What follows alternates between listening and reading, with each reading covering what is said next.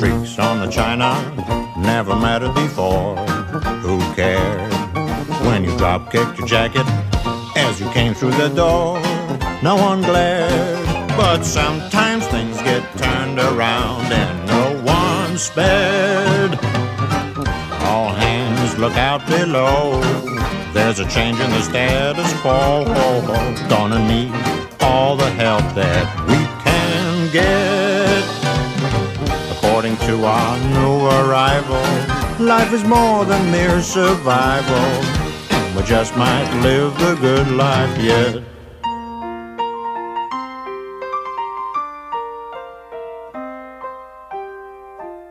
WMQA. Hello and welcome to WMQ&A, the Comics XF interview podcast where two best friends talk about comics with the people who make them. I'm Dan Grote.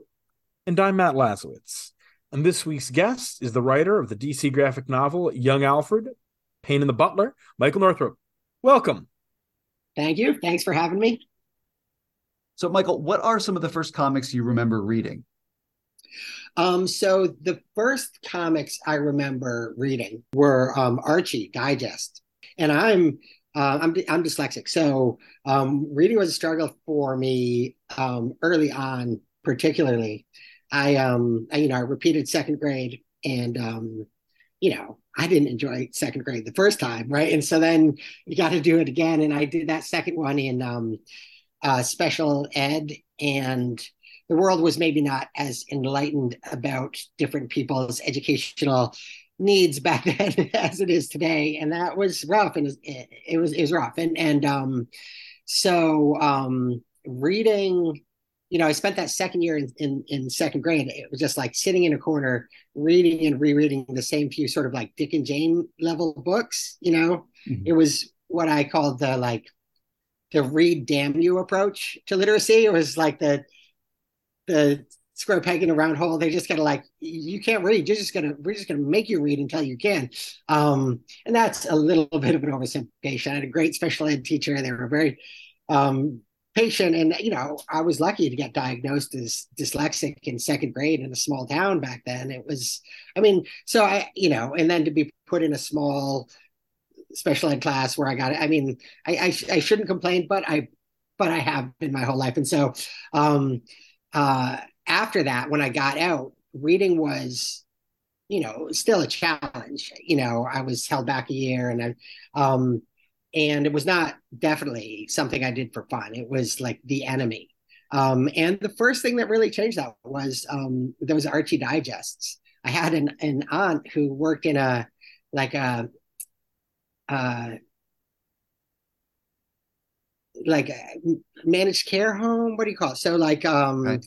it's like an, an, an old folks home we used to call them. That's maybe not, but like an assisted living facility. I think I think is the term. Yeah, now. Yeah, and and sort of you know like a lot of those are tiered. So you have the younger, relatively younger, more independent, and then up to the more people who need more assistance. And um, she worked in in in I remember that, you know, much older people and needed a lot of assistance. And I would go, um, and there wasn't a lot for me to do there, but they had like a little buckets of like toys for like the, you know, maybe for like grandkids or in this case, like the nephew of an employee. And so they had these, these Archie things and I, I plucked them out of the, the buckets and I, um, I'm like, you know, I can, I can read these, you know what I mean? Like, like I can I can do this, you know, visual storytelling, not super heavy on the words, heavier on the words than a lot of comics are now, but like, but still not that heavy. And um,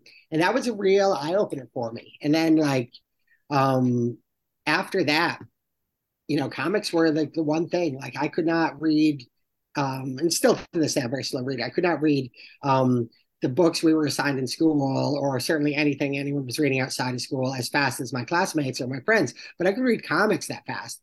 And back then, it was like spinner rack level, you know, like where we had at the local pharmacy in Lakeville, Connecticut, they had, you know, X Men, Spider Man. Um, for me, it was Marvel. Um, that's what I remember on the newsstands. Um, and um, and then so but the new, you know, mostly X Men, Spider Man would come out, and um, um, you know, we'd be talking in the back of the bus and I I'd be right there. You know what I mean? Like the next day I could I could I read it too, you know, and that was a real big deal for me. And then the nearest comic book shop was called My Mother Threw Mine Away. It was in Torrington, Connecticut. Wait, that um, was that was the name of the shop. My mother. That was the name away? of the shop. Yeah, yeah. That's brilliant. And, yeah, it really is.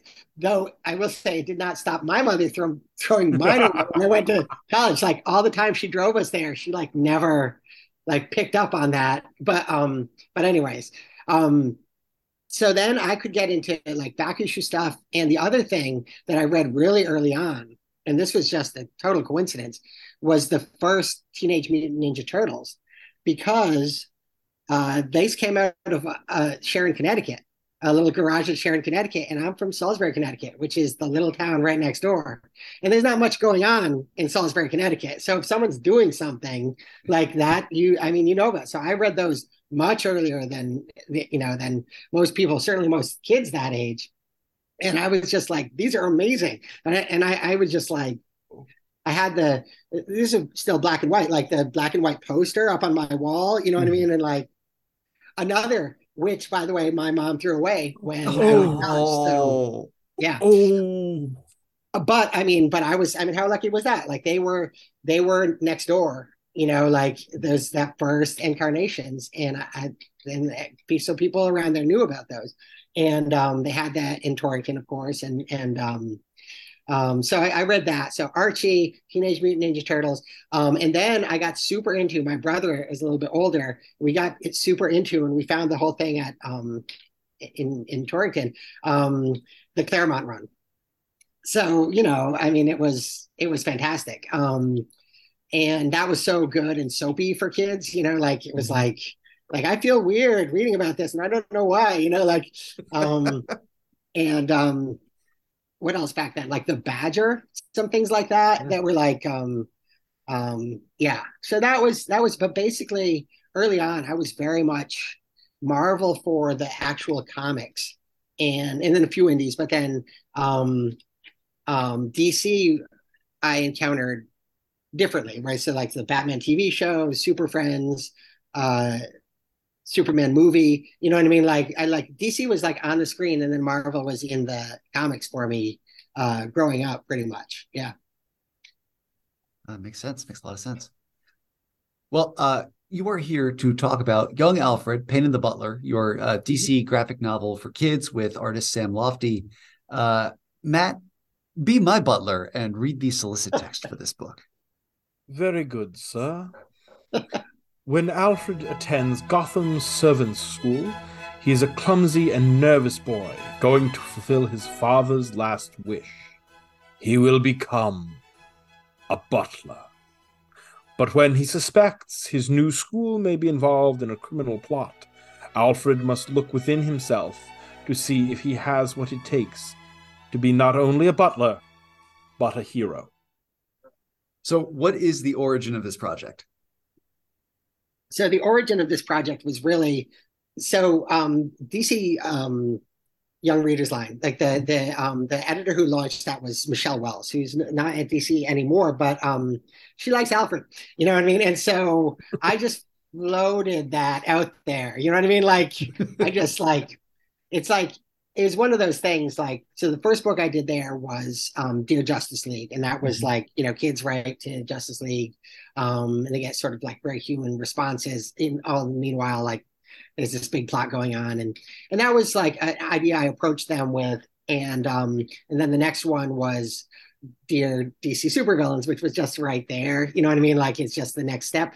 Um but then after that i'm starting to think like well you know what i mean? Like i'm you know, I've got to put in the door here, and I, so I can just start I start pitching some things. And and um, I I I love Alfred. Like to me, like um, just a great underappreciated character. And I also like some of that, like I don't want know what you call it, but like that sort of like school of of of literature, um, where it's like the remains of the day, or you know that like English sort of country house stuff. Um, um, Brideshead Revisited, stuff like that. Um, I'm like like I said, I'm a slow reader, but um, from um, from that I got into poetry early on because um, like you have to read poetry slowly and carefully and it's the only way i can read anything and then i got like i, I got some positive feedback for that and so somehow very cruelly slow reading dyslexic became like an english nerd a little bit um and that was like my subject and end up with like i went to school for and everything but i gravitated towards sort of like poetic kind of things um in the most like pompous teenage possible way. Um, but I definitely, um, I always kind of really like that, that sort of like dreamy, um, often like looking back from uh, the golden years on a sun dappled youth outside of Oxford somewhere or whatever. Um, and so you'll notice like that young Alfred has that framing, you know what I mean? That same like old, butler who's like put in the years and the, of service and he's asking himself what it all means kind of and looking back on that like not i wouldn't say misspent youth but you know like but certainly a little more a little more carefree than than the adulthood um and yeah so i mean so so basically i just sort of floated out the idea like what about an what about an Alfred book? You know what I mean? And um, and then she she loved it. You know what I mean? She thought she's like, yeah, you know, work something up. And I I feel like I came up with a good pitch. Like the the book as it is now is very similar to the structure of the page. Like I basically had that the overall thing in the pitch, but really I think and what I've been told is is it was just the title that, that guy like young Alfred Pain in the Butler, and um, they were like, sold. You know what I mean? Like, like, I, like I came up with a really good pitch. I really worked hard on it because I thought it was going to be a really tough sell. Um, and um, and they they were like, yeah, let's let's let's do this. Um, you had us a butt pun. really, yeah. I mean, I mean, for, you know, it's like you need the right tool for the job, right? You write a, a book for, you know, middle grade readers, like just do what you got to do, you know. Um, but yeah, so that's how that happened.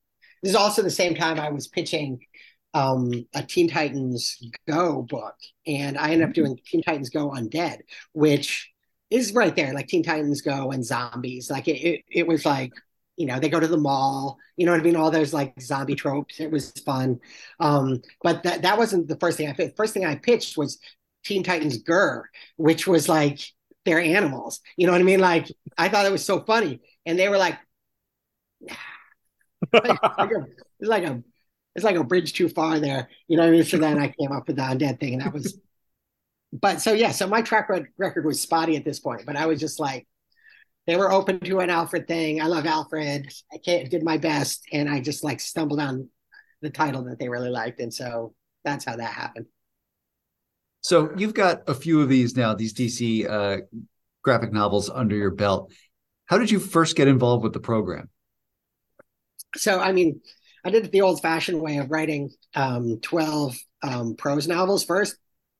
Um, so that was like all.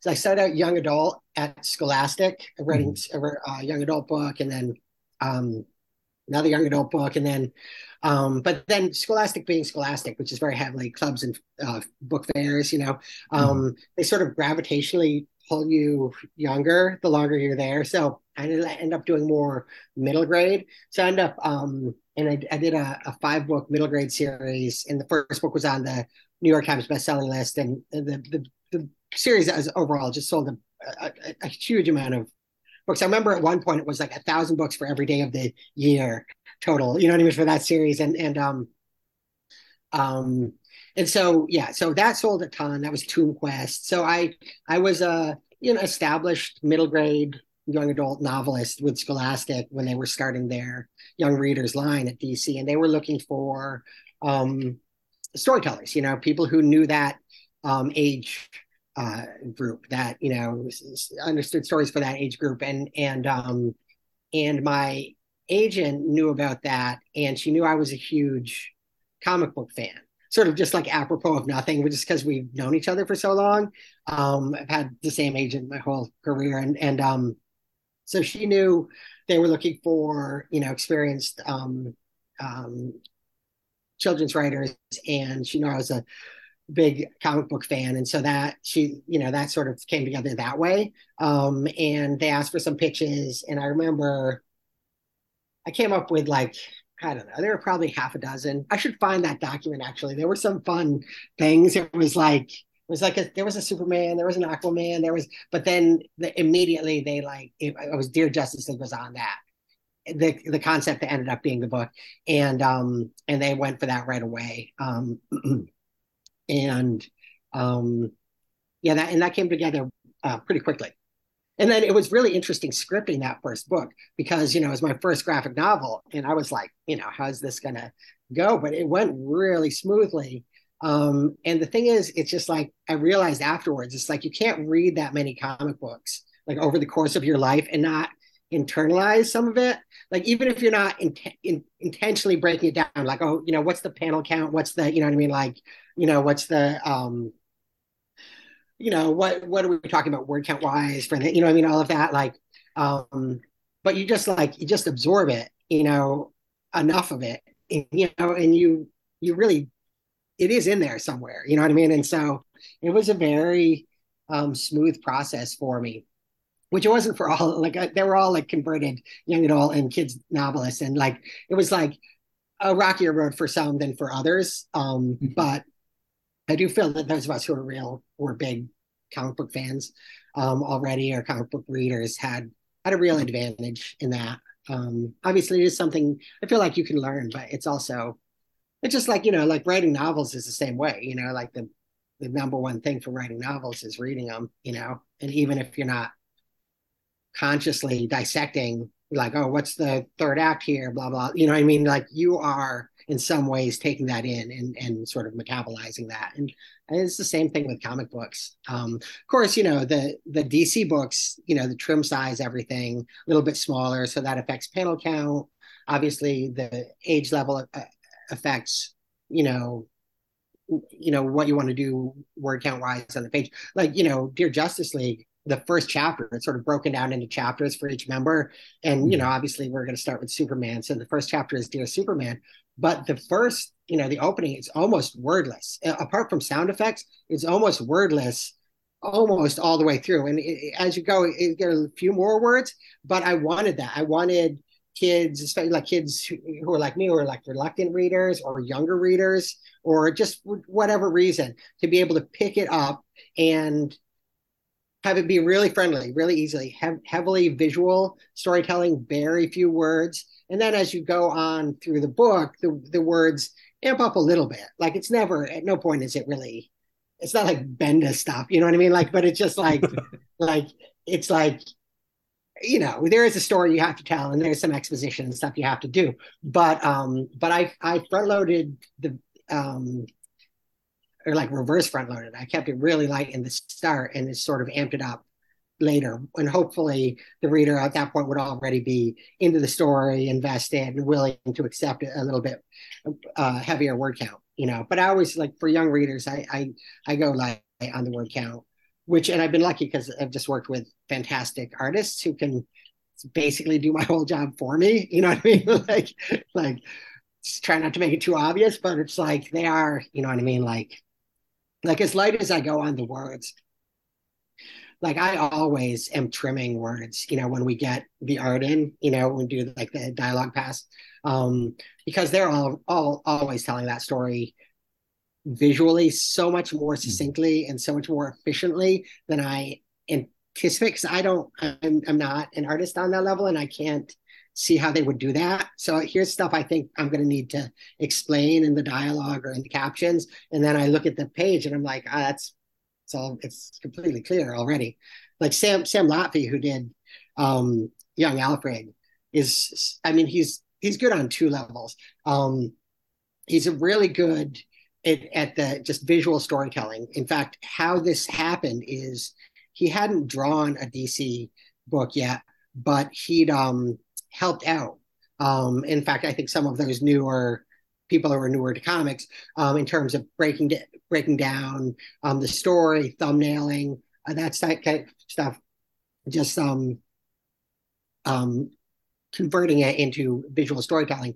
And he, but he's so good that they um they were looking for a book to get him on, and he's a big Alfred fan. And I'm just like the lucky guy who was there at the right place and got to work with him on uh, his first uh, full book for the Young Readers line. And um, but again, I mean, he's telling so much of that story visually, so that it allows me to just you know the words in here are mostly puns, you know. So it's it's a great luxury when it's like the story is so efficiently told visually that you can just add the little the grace notes, right? Like the little hmm. jokes, the little puns, the little, you know what I mean? Like, and you you not have to do the you don't have to do the heavy lifting. Um, and that's true with um, Sam because you know he's really good with expressions, and so much of that, you know, what you're trying to do with dialogue is just tone and mood and stuff, and you could do so much of that with the expressions if you're that good. You know what I mean? Like, which is a huge if, but I'm very lucky because um, the artists I've worked with there have been so good.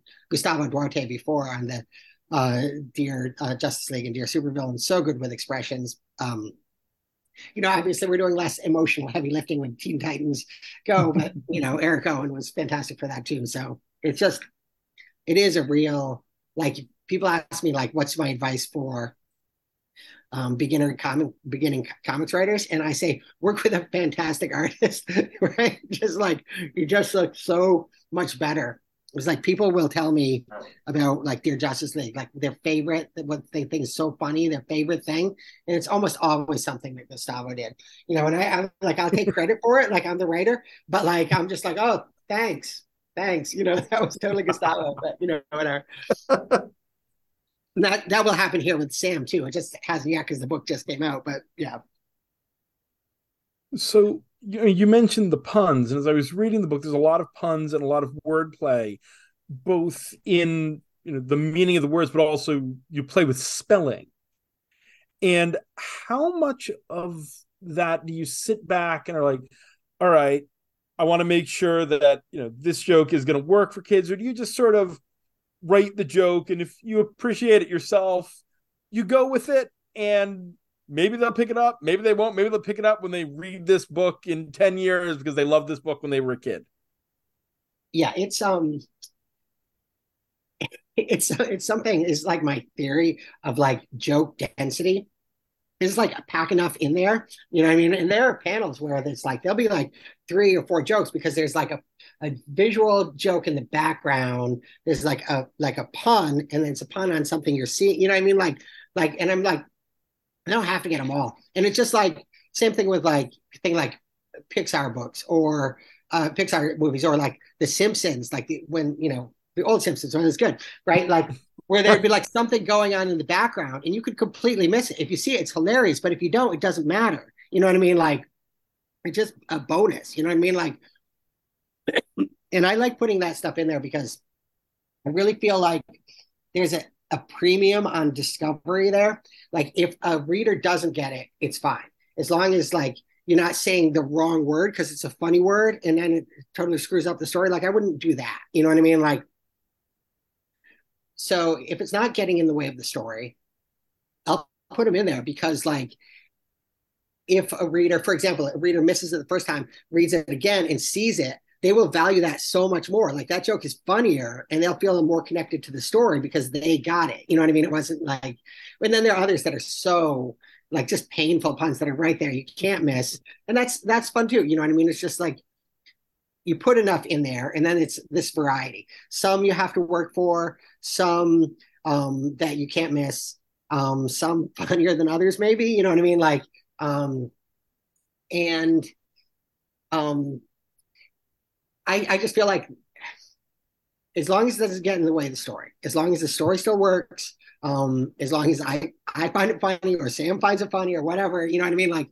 like we want to have fun. Like we just want to have super fun doing this because our feeling has always been like, if we have fun, it'll come through. You know, if we have fun making this, it comes through on the page. Same thing if you're really overthinking the jokes or whatever, revising them to death or whatever, I feel like that can come through too. You know, and it can seem a little joyless, a little precise or whatever.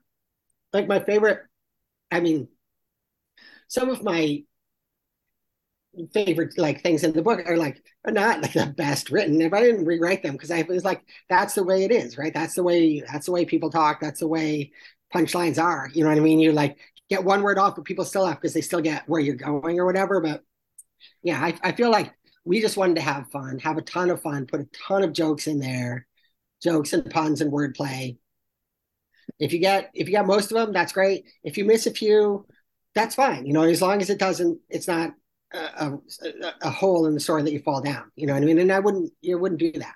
So uh this Matt booked this episode uh and I I we all know why. I, I you know Matt has been uh, in mourning over Alfred for about like what five years now. yeah, it's about that. yeah, Who, who's counting, right? I mean, it was. I mean, it was. It, it was shocking. It was. A, I mean, it's it's hard to be shocked by much in comics now. That was shocking. Um, but I do have this this theory, like like most people, most comic fans are going to have a favorite version of Batman. Right? They have a favorite version of Superman or whatever, and that could be like a specific run, specific artist. It could be like a specific actor from you know the movies or something like that. But they're going to have even if it's like the, the old TV show or whatever, or if it's like, you know, it's Christian Bale or no one or whatever, you know what I mean? Like, you know what I mean? Like they're gonna have a favorite version. Um, and that's not true. I feel like the for most people, the version of Alfred is in their own head because it's never been that prominent. You know what I mean? Like in even in I mean there there are times when he's done a little bit more lifting than others or whatever, but he's always been in the background and you know sometimes they have a name actor doing him sometimes it doesn't it doesn't really matter it's like the concept of like a reserved older hyper competent english gentleman you know a butler the, a butler's butler um who's like sort of a father figure with the level of emotional reserve that they both need for that to work you know what i mean like it's so graspable like readers gra- and they they like Alfred sort of like exists with them, I feel like from comic to comic. You know what I mean? Like I feel like that version, like if you say Alfred is like a comic reader, they have their own conception in their head, much more than with like the big name ones who they have like a specific incarnation who they they really gravitate towards. I feel like Alfred, we kind of most people are like construct their own. And it is weird that he's gone. He's not in um I mean, he, he's he's not in continuity. He's not he's not in the main title and, and stuff like that. But it's just like, but the the concept is still there. Like he's and, and now it's like he's like Obi Wan Kenobi in the Star Wars movies, where his like absence is so palpable. You know what I mean? And um, and though he's not like glowing like in the party scene or whatever. Up in the... I, I mean, listen, Chip Zdarsky, if you're listening, Alfred Force Ghost. I mean, would read I'm that comic. I get the I get the like foil variant on that, like 100. percent Like, um, but I do I do feel like Alfred is something. Like even like writing this, like I was not it was not a specific version that I was thinking of. I mean, you construct your own version a little bit. You know what I mean? Like, and Sam did too. And we didn't have to compare notes because we knew at the same reference points we're going to end up at about the same place. You know, um, and yeah, it's just stuff like that. I mean, um, yeah, I mean, it's it's a concept that it's just it's just very appealing to me for a, a number of, of levels. Um, and yeah, just I just felt like he deserved a turn in the spotlight. And there's so little out there on him. You know what I mean? Like um, a couple of like miniseries here and there. You know what I mean? Like where he, um, obviously, you know, the show, but you know, um, that it was like just wide open terrain. You know I mean? Like all the backstory, all the other characters in this book we invented. You know what I mean? Like all the, you know, like you couldn't do that for, you know, Clark Kent or, you know what I mean? Like, like that's, there's, you know, there's canon on that stuff. You know what I mean? Like who he go to high school with? Who, you know what I mean? Like, um, there's, there's nothing out there. I mean, and the young readers' books are out of continuity anyway, so we can do what we want. But it was just a wide open field. You know what I mean? Like you can construct as much as you want. There's very little out there um, on him, and the, to the extent there is, it's not stuff that people are that familiar with or wedded to. They they know who in their mind who Alfred is. They know what his role is. They have an idea what he looks like. You know, um, you know what he looks like, what he sounds like, what he dresses like. You don't need to know well which artist or which right. You know what I mean? Like there's like a real consistency there, which is the same role he plays in in Bruce's life, right? Like he just so. Anyways, I love the character. Sam loves the character, and it's just like that. The whole thing with this book was just like, like, you know, share why. You know what I mean? Like, you know what I mean? Like, you know, write a book, tell you know, like just you know, explaining why. Explain is the wrong word, but like why you love this character. You know, what do you love about this character? You have 128 pages. Go. you know? Matt, I'm gonna I'm gonna I'm gonna turn to you first on this one. But you know, we're we're we're talking about Alfred. We're talking about sort of transcending uh, per- portrayals and and and runs and all of that. But uh, I I am curious. Do you have a favorite Alfred performance? Oh, I'm gonna take what is generally my answer when anyone asks me favorite ex Bat character performance. Uh-huh. Uh Efrem Zimbalist Jr. Batman the Animated Series. Batman the Animated Series distills pretty much every character down to the platonic ideal of that character. Yeah. And Zimbalist is very dry but hyper competent at butling and a couple of times when he gets out there yes. in eternal youth in the lion and the unicorn he's still doing you know he, he still has that little bit of man of action Mhm. uh, and it's it's always interesting when you hear the first two or three episodes that were recorded when it was Clive Revill who just did the first couple Oh. episodes and then Zimbalist comes on Revill doesn't do a bad job but when Zimbalist comes on he just takes it and just adds that little bit of something that makes that character that's like that's a solid answer. That's a good answer. You know, I, I've been thinking about this, and I, I think my answer, you know, my answers are a little bit contradictory because I do like, and I'm not saying this this this is a definitive take on the character by any stretch. I do like an Alfred that's not afraid to to be a little badass, uh, you know, and get a little cockney when when his when his dander's up, though. So, for example, like I, as much as I had my issues with the show, I actually really enjoyed Sean Pertwee's performance in Gotham. there's a middle ground in between. I think Michael Caine got that in the Dark Knight trilogy, Mhm. where while he never really does much combat, the the the speech in the Dark Knight, you know, some men just want to watch the world burn. That you know, Mhm. me and my friends were going to take out a warlord. You get a hint that that was who he was, and I while I appreciate the badass Alfred, I think that there's just I like the the the more traditional Alfred, but in the comics, of course, there's that gray area where he is mostly the much more reserved Alfred, but then you know Bane uh, Hush breaks into the Batcave and Alfred takes out a 12 gauge shotgun and is hunting Hush through the Batcave. The only thing I would I would say about that is like is like it- yes, it's the comic books, and you sort of want like everyone to be able to like rip off that, you know what I mean, to have the the transformative moment, you know what I mean, pull open the shirt and you got the S inside and you kick some ass, like totally understand that. But in terms of like badass, in terms of formidable, like mm-hmm. what I've thought of a, a few times, like is did either of you watch Downton Abbey?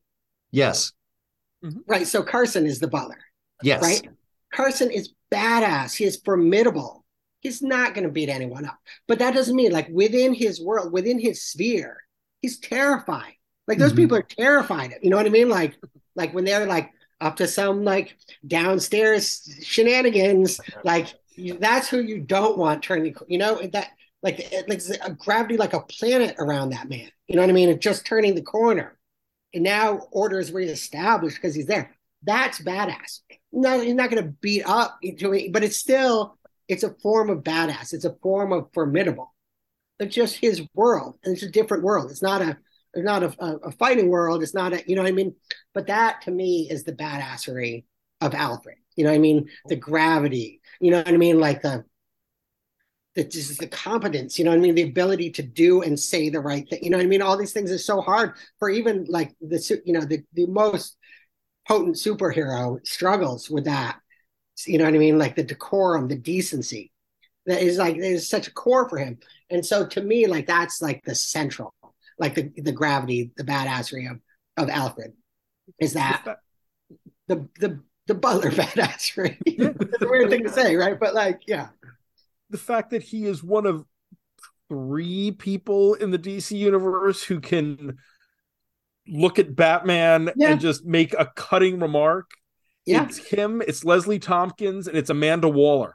Yeah. They're the only three. I mean, yeah, some of the super folk, but they're the only three just like kind of baseline humans who just can yeah. like yeah, just t- stop taking yourself so seriously for a minute. Yeah. Yeah, absolutely. Who have the ability to check, you know what I mean? Like some something so someone so formidable, you know what I mean? Like eh, to not be intimidated, but to also know the moment, the word, you know what I mean? Like that to me also badass. Though I do like, you know, obviously like the you know it's very it's very um appealing the whole like mi6 that you know like that whole like mm. and i mean i'd i'd love to do one of those too i'd love to do like a like a like a a, a Borny kind of, you know what I mean? Like, you know what I mean? Like Alfred, you know, burned at MI6 on his own, like whatever on the right, you know, that that kind of thing. Would love it. But I'm just saying, when I think of him, I think of the other sort of badassery, you know. Yeah. It's it's interesting you met you brought up Carson because my next question was going to be uh, favorite non-Alfred Butler across media, and Carson was one of my two answers. The other is a childhood favorite, Lynn Belvedere. Oh, wow. I mean, yeah. I mean, for me, it would be it would be Jeeves. You know what I mean? Like, you know, yep. like, yeah, yeah. But but then of course you can see that in the writing too, right? You know what I mean? Like, yeah. I mean, but there's yeah, yeah. Bell. I mean, there's that's a that's a super solid answer too. There's something so so like comforting about all of them, right? You know what I mean? Like Carson and yeah. I mean, it's just like like I mean, he's ter- he's terrifying, but he's like yes. he's not like like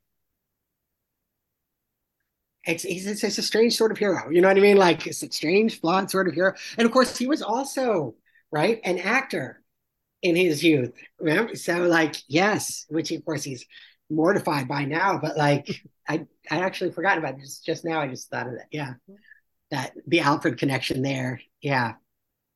Um. It's funny because mine was Jeeves as well, but very specifically the Stephen Fry, Hugh Laurie, Jeeves and Wooster. Wow. I mean, any Jeeves, but that one, I yes. they yes. play off each other in anything they do, whether it's that or a bit of Fry and Laurie, they play off each other so well. Yeah. Yeah. Yeah. Yeah, that's yeah. I mean, and the thing is, like, the thing about Alfred in the comics is like can have elements of all of them, right? Because he's kind of this the, the Ur Butler, right? Like he is the, you know what I mean? Like he, you know, he encompasses it all. You know what I mean? Like what makes a good butler, right? You know what I mean? Is like the the affability, you know what I mean? The nobility, the seriousness, the you know what I mean? The competence. It's like all of it, right? All of it.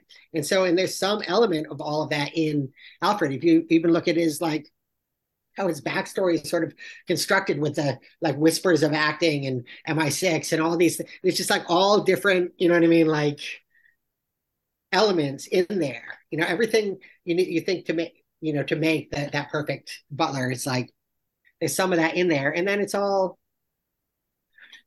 It all comes out in this like this this this really just recognizable, comforting, familiar figure, and then and which was really it was really fun to like do the like the modern day framing in young alfred which of course you know is is is old alfred and that whole thing about you know to be young is to think about the present what's in front of you and um and be old you know maybe there's more looking back. Maybe it's more, you know what I mean? Like, and that that framing is so that's like the remains of the day, like another great um Butler story, but also like, you know, all of those old English countryside manor things, you know, um Brideshead Revisited and all of that, you know, looking back from the golden years, to acquired some wisdom and made some decisions and maybe some sacrifices. And then you look back at this like sun dappled youth or whatever.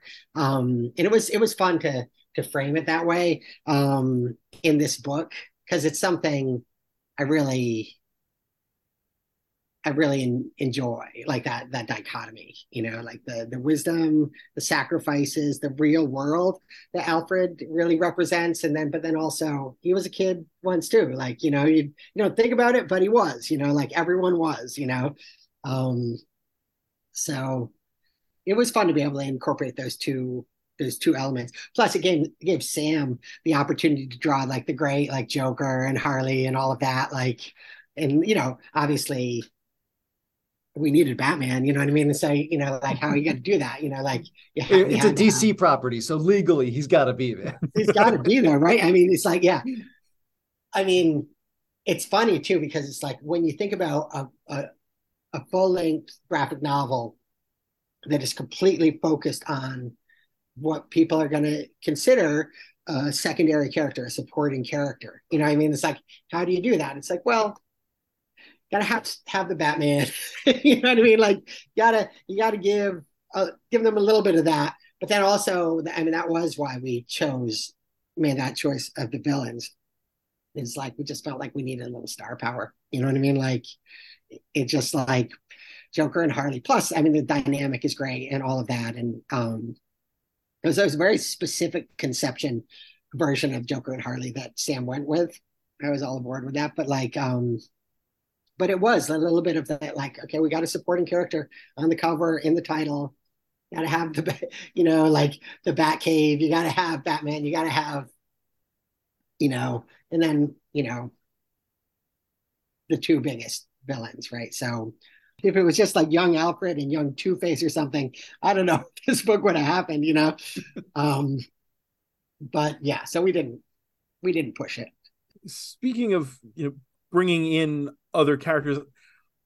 Was was there ever any temptation from you with young alfred to see younger versions of other characters specifically like a cameo by a young thomas wayne or something like that? Or do you just like no that's a little too cute?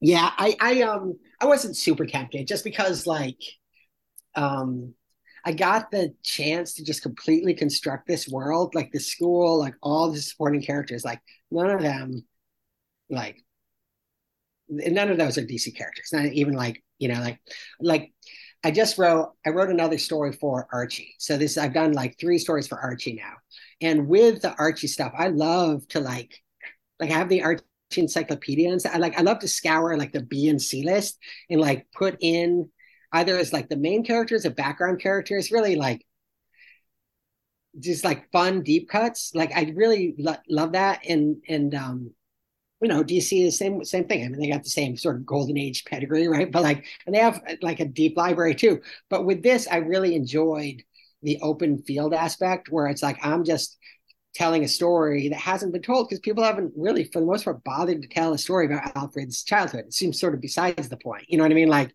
he's an old man. Like, don't you understand? He's an old man. You know what I mean? Like, but it's like, but he wasn't always right. And so I found that really fun to just invent all of that. And you know, Sam did too. In fact, like one of the things in there, like a shared reference too, was um was Hogwarts, right? So we have the owl, we have Hedwig like in one of the scenes, like on the roof there, and like looking, and just like a little, it's a joke because there is like an element with the their school uniforms and the vaguely Englishness of it, and like we're sort of making fun of ourselves there, but like there's that like the joy of invention there too, where you get to make all these fun names and these fun like school and they, you're just inventing stuff. And if you bring in like yeah like young thomas wayne i mean they now i feel like you you're piercing the veil a little bit. You know what I mean? Like now you're like, oh, you know, oh, you want to, oh, you want to talk, you want to talk canon now. You want to talk continuity. Like, oh, what year? What, uh, what kind of phone is that? You know what I mean? Like, like all of that stuff where we just have it vaguely floating with like the boxy old fashioned cars, which are fun. And the, you know, like the, you know, but then the, the rotary phone, you know, so it's just like, yeah, I, I felt like the opportunity to just invent a backstory for someone who hadn't had many, you know, like much of that done before in decades, like was just too good to pass up. And like, it was easy to pass up on, on the, you know, the the temptation for deep cuts, which I do I do enjoy, but not in this case. I, I, just had too much fun just completely inventing the school and these people and this place and the supporting characters like um, Penny Spiffer, right? The Tuppence, like it was so fun, you know, and it was just like it's not that's not continuity. I completely invented that, you know what I mean? And and that was we were just having fun doing that. And so yeah, I mean, I would love to do a different book like that, you know what I mean? Like where we get into, you know, we we like hit rewind and get a little more analog back there and some of these names you sort of know in different like in different contexts like that would be fun but not this book. Like this book already it's like as soon as they told me you know you can do a, a full graphic novel on on alfred like i feel like i'd already won. Like i didn't need to push it you know i didn't need to try and get extra more fun stuff in there. Like that was good enough for me you know and then it was just a question of how to do that the best way possible you know for him. So yeah. You sort of answered a little bit of what i was going to ask next but i was curious with creating all of those new characters because you create so much in this little book do you somewhere have like notes like more about penny more about the other butler students that could become future stories or was it just that was my that's that's that's my editor's job. She's like she's been my Sarah Miller is the editor at DC and and she um she's been my editor on all four books. So it's or no all three of these books. I, Teen Titans Go, obviously the Teen Titans Go editor, but um that's Kristy Quinn. But um but um yeah, Sarah like would, would be like, you know what I mean? We need to because like it's challenging because it's like in my mind, I felt like I knew these characters already. It's like I come up with the the look, the name, the ba- the background, and I'm like, yeah, yeah, I know who this kid is. But that doesn't mean the readers do because these are completely new characters. So it's just like how much it's not about them, it's not their story, but they still need to be real people. So then it's like, have we spent enough time with them? Do we need them to say uh, something else here so we understand that maybe they're a more cautious character that you know what i mean? Like you know that but but the reader doesn't necessarily yet. You know what i mean? Like what's the dynamic between them? So it's like yeah i mean with penny like so much of this the revision um revision process was pretty smooth. And honestly um it, it, the book didn't change much over the course of like from the the original pitch to like the final product. But one thing that really did was like the the dynamic and the relationship between Alfred and Penny, and that really was just working with the editor, you know, and you know it really is this this uh, a team product, you know, and you know obviously it's clear what uh, Sam brings to the table um, our the colorist Kendall Goode, you can just see, you know, the the palette, you can see what they're doing. But the editor, you know, is a little bit invisible, but so much of the heart of that book is yeah, is stuff that we really worked at, you know, the relationship, especially between you know going in you're going to work on the relationship between alfred and bruce. Like you know you're going to tweak that. You have to get that just right. But you know but there are other you know ev- everything in the in the book has to has to work um and yeah we spent it's probably as much time as anything on that central relationship between the two young leads alfred and penny um and it's fun because it's like soup to nuts, right? Like completely invented that character. And then by the end, I feel like I know her. Like I feel like she's a fleshed out, fully realized character who the reader at the end is gonna, you know, like have a sense of. And that's it's, it's a very satisfying um thing. Um I'd love to see, I'd love to see more Penny Spiffer stuff, right? Penelope Penny Spiffer. I love that stuff. Um, Alfred, the Tuppence, like That'd be great. I would, you know, I would love to write that. You know, like I don't know what would have to happen for for that to be for them to get that phone call. I mean, that would be, I mean, like the like the morning after the Eisners or something like that, right? Like if there's like, like, hey, Michael, I see, you know, I'm like there with like eight of them, like, uh, which there aren't even that many categories for younger stuff, but whatever. Um, how, how did I get best translation of a foreign work? I'll take it. You know what I mean? Like, yeah, exactly. It's like the Slovakian edition did great. You know what I mean? And so, yeah. Not like, yeah, but yeah. Um, but I would, I would love it. And who knows? You know, I mean, never say never. Like that character is out there now. Those characters are like that school, like Gotham Servant School, the toast of the upper crust, right? Like, it's like, it's like you know, um, like once that once I had that like line, like then that school couldn't go anywhere because it's like, no, I can't lose that joke.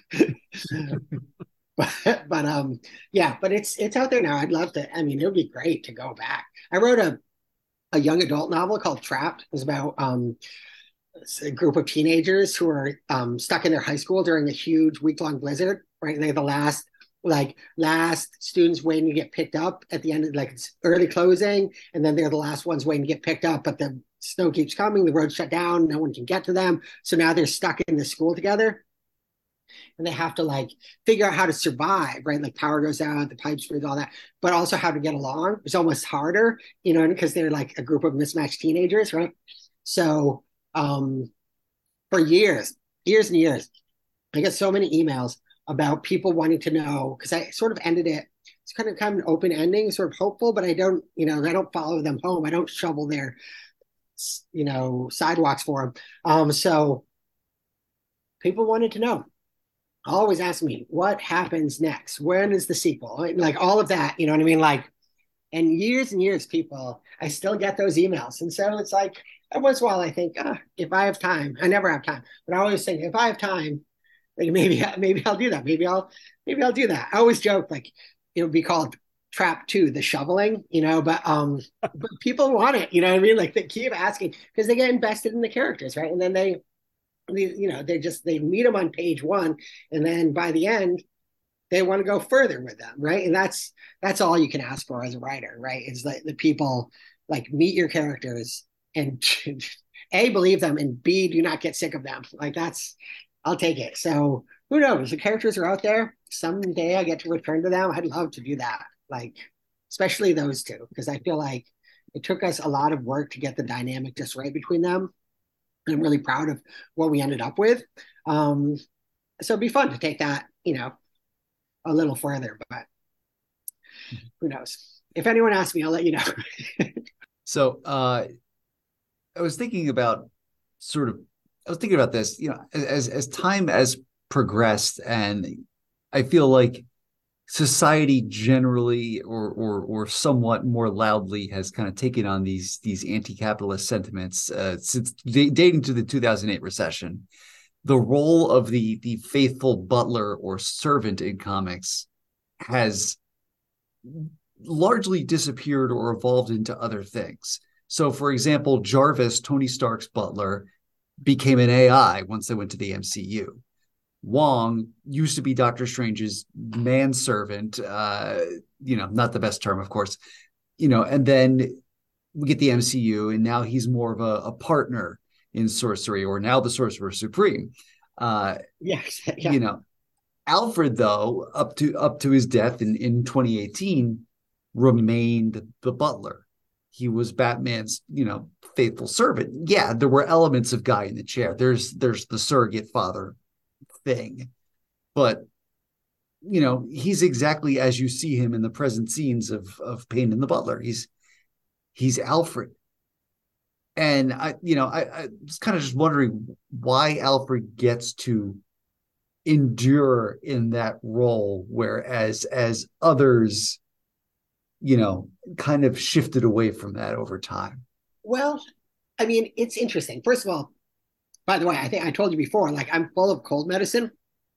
I had a earlier um, podcast. I really I, I faded at the end, so I really I full to the gills of cold medicine. I have a cough drop currently, and now you can't get me to talk about capitalism. You know what I mean? Like all this, like, you know, this is let's go wrong. Like I was gonna bring up like the Pink Panther and Kato and all of that. You know what I mean? Like I'm just gonna dial it back and just like, like first of all, like not just Alfred, right? But like, but like, so first of all, like look at like now, like Alfred not around, mm-hmm. you know, in the main line, and and um, but then look what's happening with Bruce Wayne. Like the idea, it's like, oh, like a billionaire with all these resources and going to spend them beating up street level criminals, right? Like that mm-hmm. has also come under increased scrutiny, right? You know what I mean? Like, so thanks, Twitter. Yeah, exactly. I don't think there's anyone. Course, fortunately, it's going away. Unfortunately, it's like the only promo channel I have left. But um, but I mean, it all comes under scrutiny, right? And these are complicated times. And though Alfred was killed, I don't think he was killed for anti-capitalist reasons. You know what I mean? Like, like I don't think it was a way to stick it to the man, but like, um, but yeah, these are complicated times, and I do feel like part of this and is I mean, we know we understand that simpler times, bygone eras, weren't simpler or uh, rose tinted, you know, for everyone. And and I would say for very few, you know what I mean? It was this like basically feudal systems where it's like if you were like we we have problems with the one percent now, but like back in like landed gentry England, like there was not a lot of stops between being the lord of the manor and being like a potato farmer with a wooden wheeled cart. You know what I mean? Like, and just like, so yeah. So our view of that whole thing is super simplified, anyways. Like we talked about Downton Abbey. Like obviously, Downton Abbey is super problematic in a bunch of ways, but people don't care when they watch it. That's not what they're. They're not like show us outside the gates. We want to see how people are living. You know what I mean? Like it's like no, that is not what people want to see. People want to see a like rose tinted, selective like thing of like rich people behaving badly. And that goes all the way up to like the Kardashians or whatever. But like, mm-hmm. um, but with their own dramas, their own personal whatever. And so I feel like there is, for lack of a better world, where like, or lack lack of a better world also, but like there's a little bit of that like bygone era, like knowable rules and manners and etiquette that could be put in a book and you could say the right or wrong thing and it wasn't dependent on you know what i mean like 800 others or which filter you used or like any of that. Like i do feel like there's an appeal to like masterpiece mystery or downton abbey or um upstairs, downstairs, or what any of that stuff. You know what I mean? Like, um, like there's a there's a comfort in that. It's like a cozy mystery in a sense, right? Oh, it's a small, like a masterpiece mystery where Oxford is like the murder capital of the absolute world. Like there's like like three different series. There's like the three people being killed there every week. You know what I mean? Like, it, which is ridiculous. It's like more than LA, but like, but anyways, like um, that's people like that. Like, oh, little cottage. Oh, Miss Marple. Like she gotta bumble out and solve a murder. You know what I mean? Like, where does she wrote? Whatever. Like, like there is this like sense of like contained rules based world of right and wrong, right? And the butler, in that sense, is the absolute top of that the arbiter. What is, you know what I mean, the right thing to say? What's the right thing to do? What's the right red wine to serve with this? You know, whatever. You know what I mean? Um, like I, I feel like it's not necessarily the most progressive or enlightened urge. It's an urge towards comfort and familiarity and uh, you know, nostalgia for something that in reality never existed but people know that. People are in on that. You know what i mean? Like like all those people um you know like i mentioned hogwarts and obviously that's super problematic but it's like those people taking that train that little like steam train that goes over that bridge to like they know that. They know you know no these people are not paragons of enlightenment. They know there's no real wizard school at the end of that. They're just in on the illusion. They it's comforting to them. You know what i mean? And like i do feel like there's an element of that to these sort of like english period things butler things like that where people want to buy into that the the coziness of it the quietness the cup of tea on a foggy morningness of it. You know what I mean? Like, I just feel like it's yeah, it's not the most it's not the most progressive thing. There are elements of it um, that directly plug into you know capitalism, billionaires, like you know all of the, all of these things like that. Um, but people know that, and people you have to give them credit. They just are focusing on something, an element of it that gives them comfort. You know what I mean? Mm-hmm. And I feel like Alfred essentially, at his core, is a comforting character. Like that's his role with, you know, he's stabilizing. Like Bruce pulls on the cowl, right? He goes out, he gets the crap kicked out of him. He barely survives. He comes limping back. Alfred is there, upright, not torn to bits, not, but in fact, impeccable, right? And maybe he's got like a grilled cheese sandwich and some tomato soup or whatever, whatever it is that Bruce needs at that moment. You know what I mean? His job is not to get torn up. It's not to enter the real world in any real sense, right? He's removed from that real world. He has his role in his world. And in his world, he's the master, right? He's the top of it. Um, and that's comforting to people. He's always going to be there. He's supportive. He's a father figure who's not going to push it. He's not going to ask for a hug. You know what I mean? Like, I just and I, I feel like that's that's what's great about him. And people get out of that character what they what they want. If they want to pay attention to him, they don't have to. He's barely there. You know what I mean? But if they do, if they get some comfort out of him, that's great. You know what I mean? Like what's wrong? What's wrong with that? You know?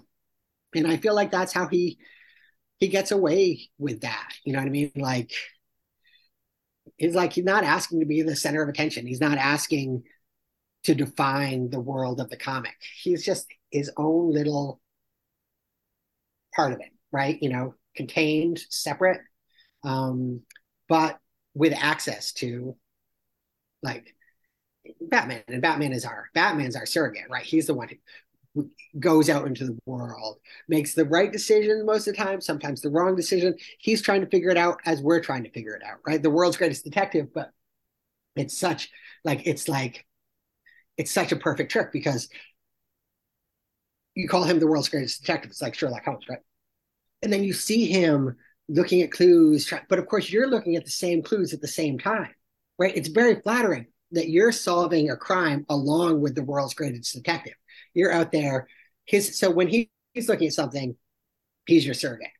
Alfred is not. Like we are not. You know what I mean? Like there's a whole different thing.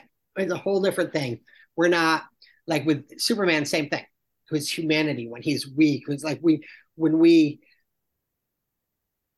we see either our aspirations there or our, ourselves. You know what I mean? At his, as high points, we see our aspirations. As low points, we see ourselves. Right? Um, they're always on about his humanity. Right? His humanity. Because those the main characters, they're our surrogates in the comics. They're our surrogates. Like we're sometimes literally looking out through their eyes. Alfred is not that. Alfred is never that. You know what I mean? Like so that's why this book is fun. For once, he can be. And, but I'm really careful there because it's like now we're not out in Gotham tearing things up or whatever. It's not his role. It's still a really defined, really specific role, either Wayne Manor, present day, or his school and his schoolmates and their blazers and their you know you know what I mean like it's still a really specific world that he is navigating not the wider world. He's not, you know what I mean? Like, it's still a really specific world, and he's still ultimately, end of the day, right, comes out on top. That's his thing. That's that's what he does. You know what I mean? And it was just really fun to just give him a moment, though, right? Like where he is, like center of the center of the panel. Like he's the one doing the talking, driving the action. That was super fun. But I knew, yeah, he's not going to be tearing up Gotham. I knew he's not going to be saving the Justice League from destruction or whatever like that. You know what I mean? I knew it would be really specific world that he operates within. So, uh, a few days ago, you compared launching a kids' book in 2023 to fighting a raging fire with a wet noodle. Uh, what are what are the sort of the, the challenges that you find yourself up against as this book is now out in the world? Well, I mean, there are a number, right? So, like for example, pick your um, favorite. like the, the the the book publishing landscape very different from like 2019. Um, Dear Justice League came out, got a ton of attention early mm-hmm. on.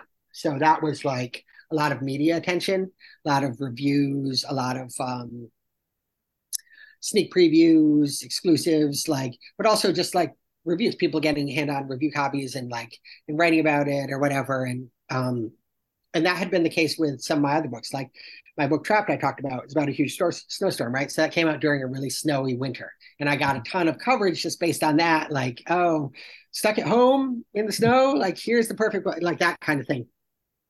That kind of media attention pretty scarce these days. You know what I mean? A lot fewer channels, fewer, you know, in terms of like just even like the magazines. So many of the magazines that have covered my earlier books that aren't even around anymore in terms of like trade reviews. And that's mm-hmm. things like um, Publishers Weekly, School Library Journal, things like that, that have been very kind to me over the years.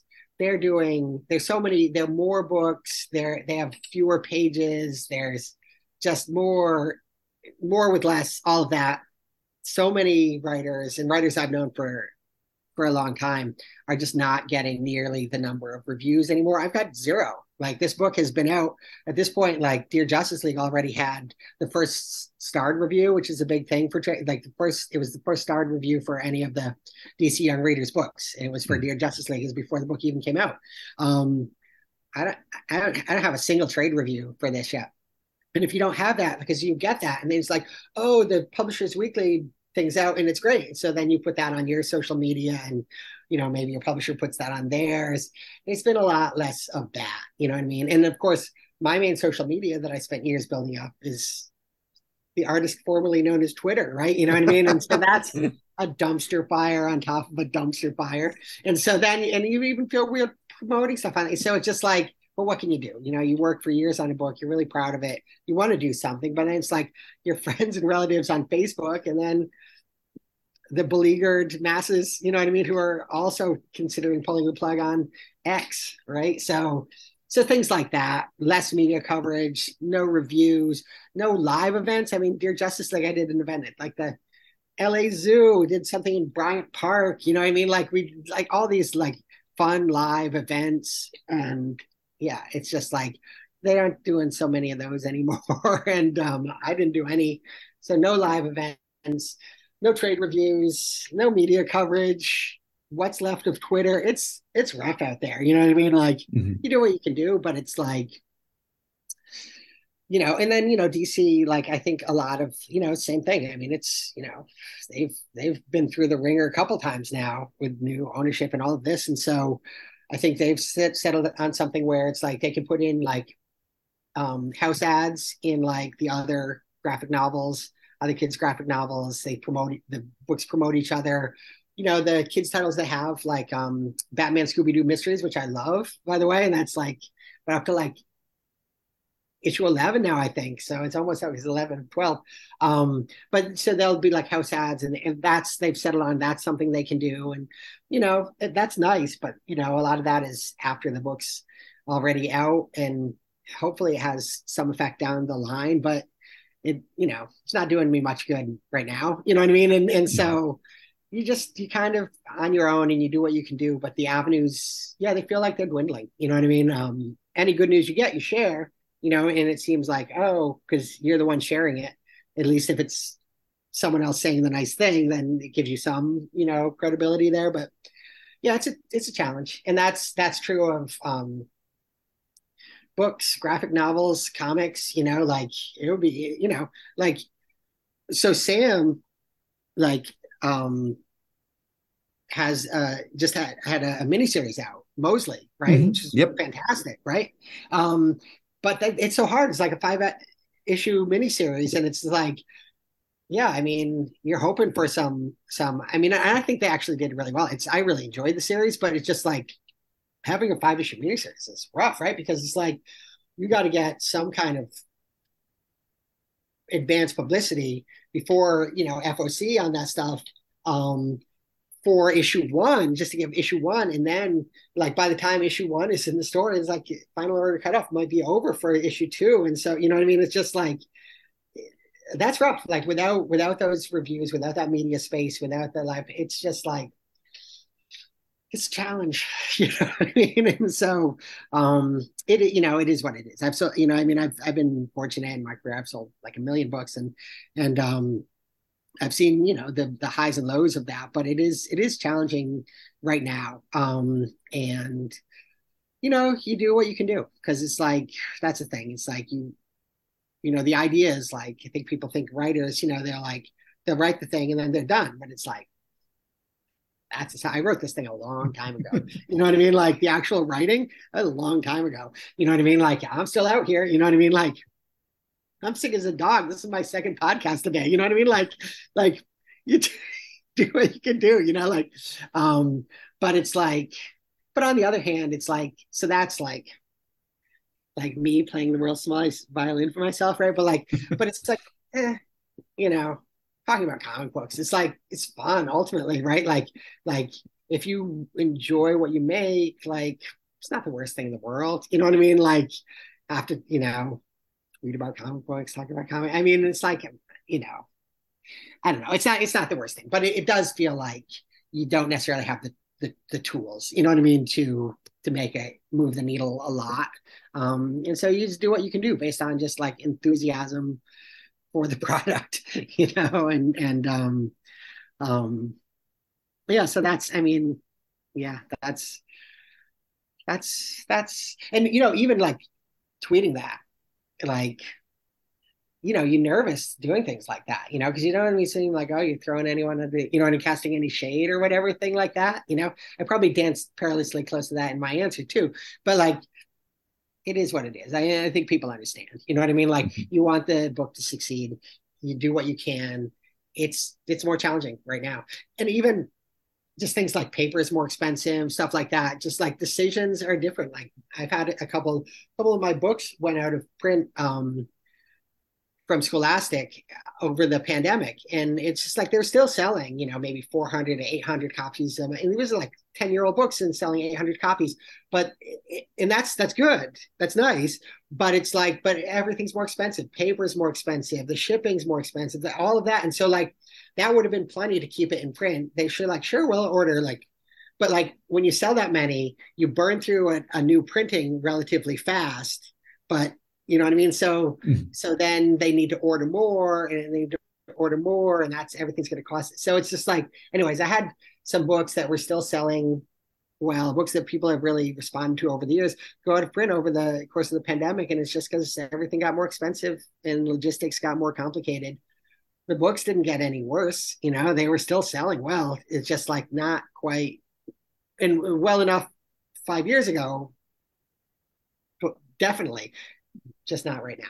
You know what I mean? And then and then it's, it's out of print, and that's that's that. And so it's like, yeah, it just it's it's a challenging time. But you know, that's not that's true for a lot of people, I guess. But um, but anyways, that's that's what I meant about that. And then yeah, who knows about right Twitter, X, whatever, you know, because then it's like, oh, I got to go on Mastodon now. I got to do, I got to start from zero on wherever. You know what I mean? Like, and it's like oh man it was easier it was easier before uh, to start off to do that again now. And then because then you're just like immediately flashing forward to the end game where it's like oh but how is like mastodon going to end up in the dumpster? You know what i mean? Like and i'm going to like sink all this like time into building this up and you know. So again it's the same thing just like just try and have fun on there say what you want to say. And and it's like and then it's not such a loss if it completely implodes. it's like it's fun while it lasted, right? but it, it's just it's just hard to say that, right? You're both on Twitter. It's hard to say that about Twitter right now. Oh, super fun while it lasted. It's like, yeah, yeah. Really looking forward to the next election on Twitter. That's gonna be great. You know what I mean? Like, yeah, it's just yeah, maybe, yeah. So anyway, it's yeah, so that's that's what I meant by that. Let's steer into a more fun note. Yeah. Shall That we? could be almost anything. Yes, exactly. Yeah, After the question that I asked. Yeah, thanks a lot. Jeez. so we're we're getting near the end here, but uh, you've also just got an upcoming story in one of the Archie uh, Halloween Yes. horror anthologies. Uh, I'm cur- curious since the Archie horror stuff tends to skew a little older. How crazy do you get to go with this versus your sweeter, more all ages work? Well, so it's interesting because like um Archie, the first Archie I did was Holiday Magic, and that was just like straight up mainline Archie. So that was like uh, love triangle. Like it was like the idea was like it was like Archie, but like a, the Hallmark Christmas special. So like Archie tries to make out on his own in a big city, it doesn't work out. He he moves back, tail between his legs to his hometown. Oh, here's his old flame, you know. So then it's like right back, you know. So it was just like, uh, you know, very much like mainline Archie readership, which is like that love triangle sort of like. But these were adult characters. Um, but the last two I've done have both been middle grade, basically. So it was like Fear the Funhouse was the second one, and that was super super fun. Um, um, that was Wilbur, Lori, and Linda, who were like the the precursors to Archie, Betty, and Veronica, right? So that was super fun to like dig them up. They were in they're fun because like you can see that the formula was almost there, but it was like instead of like this sort of like love triangle thing with Betty and Veronica, with like Lori and Linda, it's like Lori was his sort of steady, and like Linda was trying to get in there and break them up a little bit. So it was like not quite, and he wasn't quite Archie. It was just like almost there. They were like the three before Archie, Betty, and Veronica, and they were so close. Like if you squinted, they they could pass for them, but they weren't. And it was really fun to like dust them off. You know what I mean? And you know, after decades, and just like yeah, give them a story.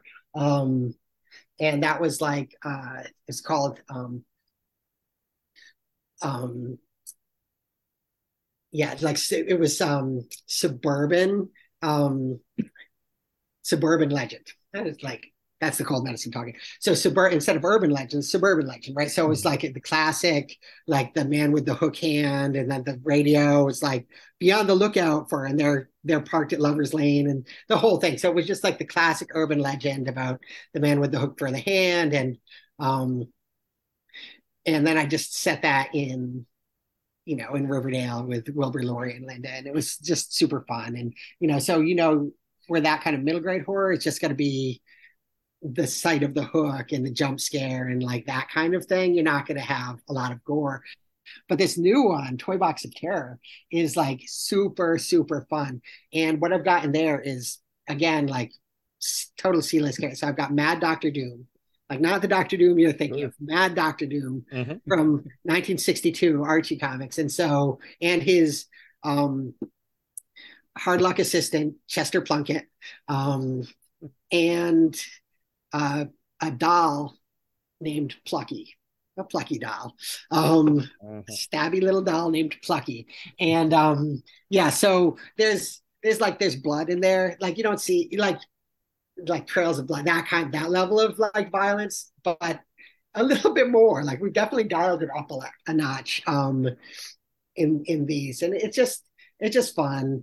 Like this whole thing is like yeah, like Chucky, um, um, M3GAN, like you know what I mean. Like th- these like all these sort of like variations of murderous, scary dolls, um, which is um, which was just super fun. You know what I mean? And and uh, my little part was like, yeah, was the plucky doll, which which was which was really fun. This little foul mouth thing and the scissors and um I mean not too foul mouth because because the middle grade, but like but it's like he's like cleaning at one point he's like cleaning the blood off his scissors and then and like the Chester is like uh plucky do you know any and he's like yeah yeah what is it kid i'm a little busy here like cleaning the blood off his scissors so it was super fun i i enjoyed doing that i mean i i do notice like not lost on me that I they have the last two things. I pitched them a ton of stuff, and the last two things they've done with me are middle grade stuff. And it's like I also have some like like for hitter own pitches out there and stuff, but it's hard, right? Like it's like so um I have I have some ideas, but once you do kids comics, it is it can be a little hard to scale the playground walls. um so yeah, so I mean Archie one for three has has not been middle grade. Uh, DC so far, all my stuff has been middle grade, um, which is which is great. I mean, I do love those stories, and I love that age group because you can write anything. Like the, you can write a mystery, you can write as long as it's a good story. Those readers will follow you. They'll you know you know they'll they want to enjoy it. You want to enjoy it. You know, um, you're both on pulling in the same direction. But um, that said, you know, I mean, like there's other stuff I I would do. Um, but yeah so yeah i mean so that's that's that's how i've navigated how i have navigated the older readership is by not being assigned it it's really it's flawless if you think about it um but yeah i mean maybe someday i do have like a fun um western horror thing with um the um erich owen who is the, the um uh, artist on teen titans go Undead for me, but also one of the artists on the uh, Batman Scooby Doo mysteries, which are so so great. Um, but he also like he's another guy. He's, he does he mostly he gets work doing um, kids comics, and he is a really versatile, amazing artist. He also did like Batman Night Watch, which is like was like a little more bit, you know what I mean, like, but like um not Night Terror, Night Watch is totally different. Um, but um but so like we're we're like okay we'll put this pitch together and his art is amazing and he's a huge western history nerd like i am um and see if anyone will you know take a chance on two two long in the tooth kids writers right so um but whatever you know again we're just putting something together that's fun for us. So we'll we'll see that where that goes. I would not be surprised with like a publisher being like we love it. Can you do a middle grade version? Like that like totally like that would be and then it's like sad trombone um but um but yeah we'll we'll see. I put together i have another one like a, a cold war horror which is very much adult but like who's who knows? Who knows if, if people are going to want to see that from me. But um yeah anyway that's i do have thoughts on this but that's probably enough of that uh, penultimate question yes uh, what are you reading right now so um I am reading. Um, hesitate to bring this up, but I did just finish a novel, which I, I will say like is like has been a little bit of a rarity for me since the pandemic. My attention span got so shattered, like days of just sitting there playing Fortnite. So I did. I read it like, but it's a short novel. It's called Berlin.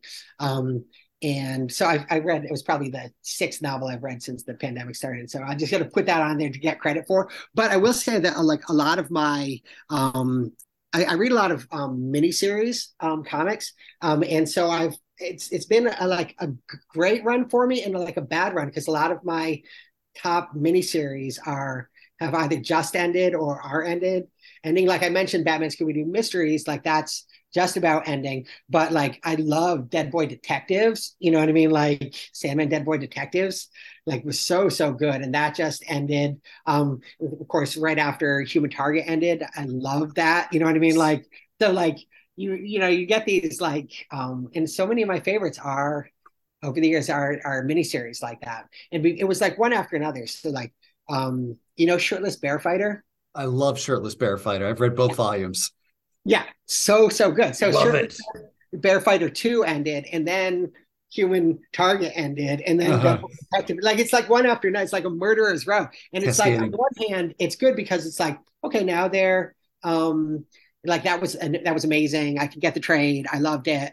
And you move on to the next thing. But it's like now you're like looking for something else in your your pull list. You know what i mean? Like so it's it's been a little of a uh, of a of a, of a weird run that way where like these just like these miniseries that I've completely loved have all been like coming to an end uh, one after another. I mentioned I really I enjoyed uh, Mosley.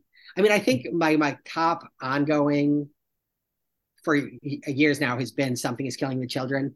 Just mm-hmm. like always so good. Of course, now there are these like big gaps between arcs or whatever, but I, you know, just always really good. And the last, I mean, the last cycle was so so good. I mean, um, but yeah. So I mean, um, yeah, those are. I mean, those are.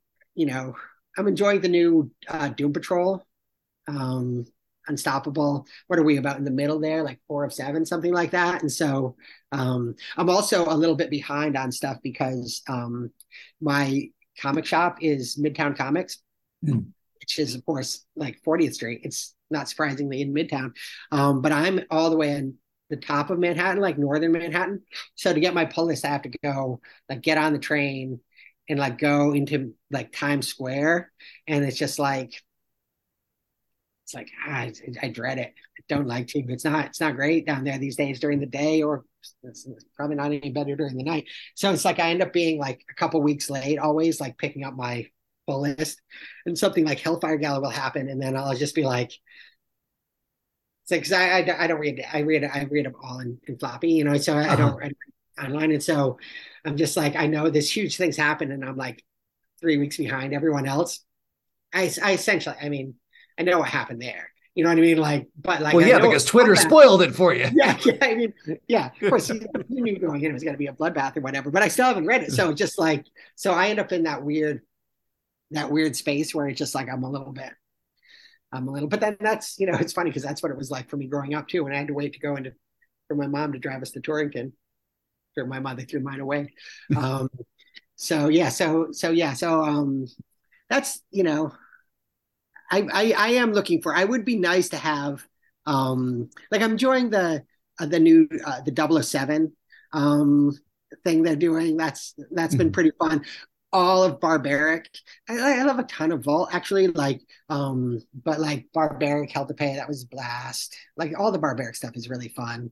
Mm-hmm. Door to Door, Night by Night, that's an ongoing. You know what I mean? Like, so I, I do need more ongoings relative to because my miniseries keep ending. And it's it's like with that kind of quality, you know, what I mean, like like some like human target ends and it's like where are you gonna how are you gonna replace that you know what i mean like how are you gonna replace that quality month after month in your pull list you know what i mean like um but yeah but i yeah i, I still do have a, a, pretty good mix between yeah ongoing and and miniseries well, Michael, this has been a fantastic time. A final question as we release you back into the world.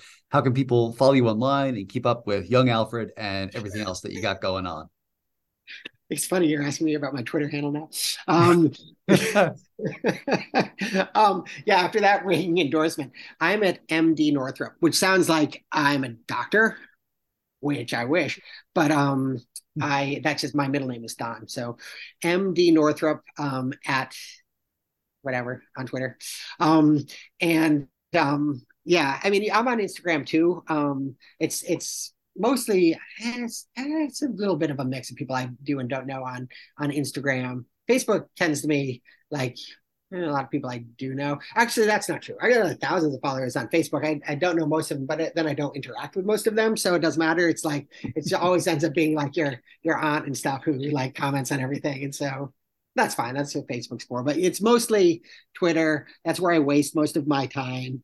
Um, and yeah, it's um, at MD Northrop. Um, and I'm I'm there until it craters into the ground or whatever it's going to do.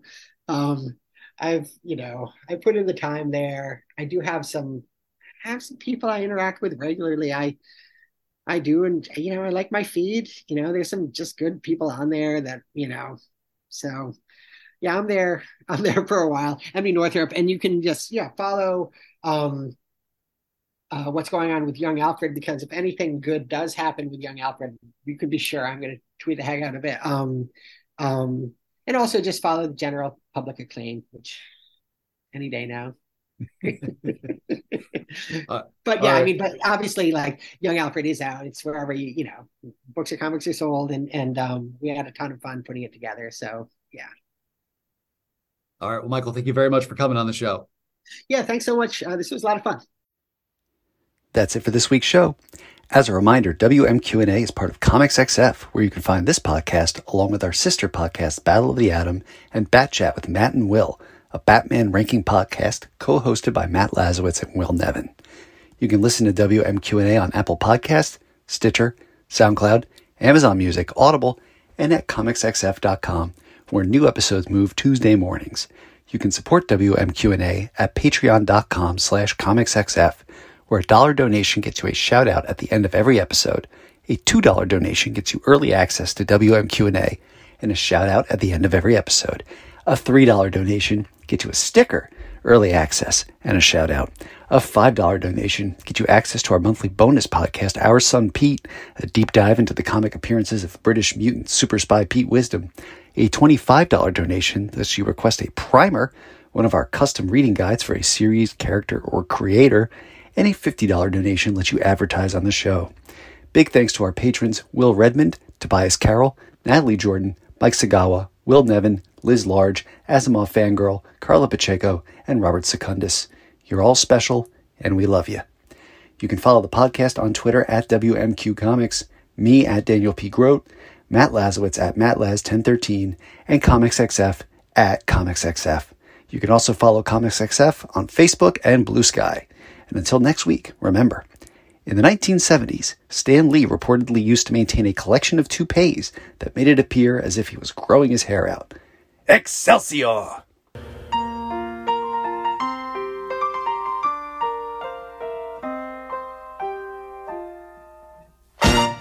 WNQA.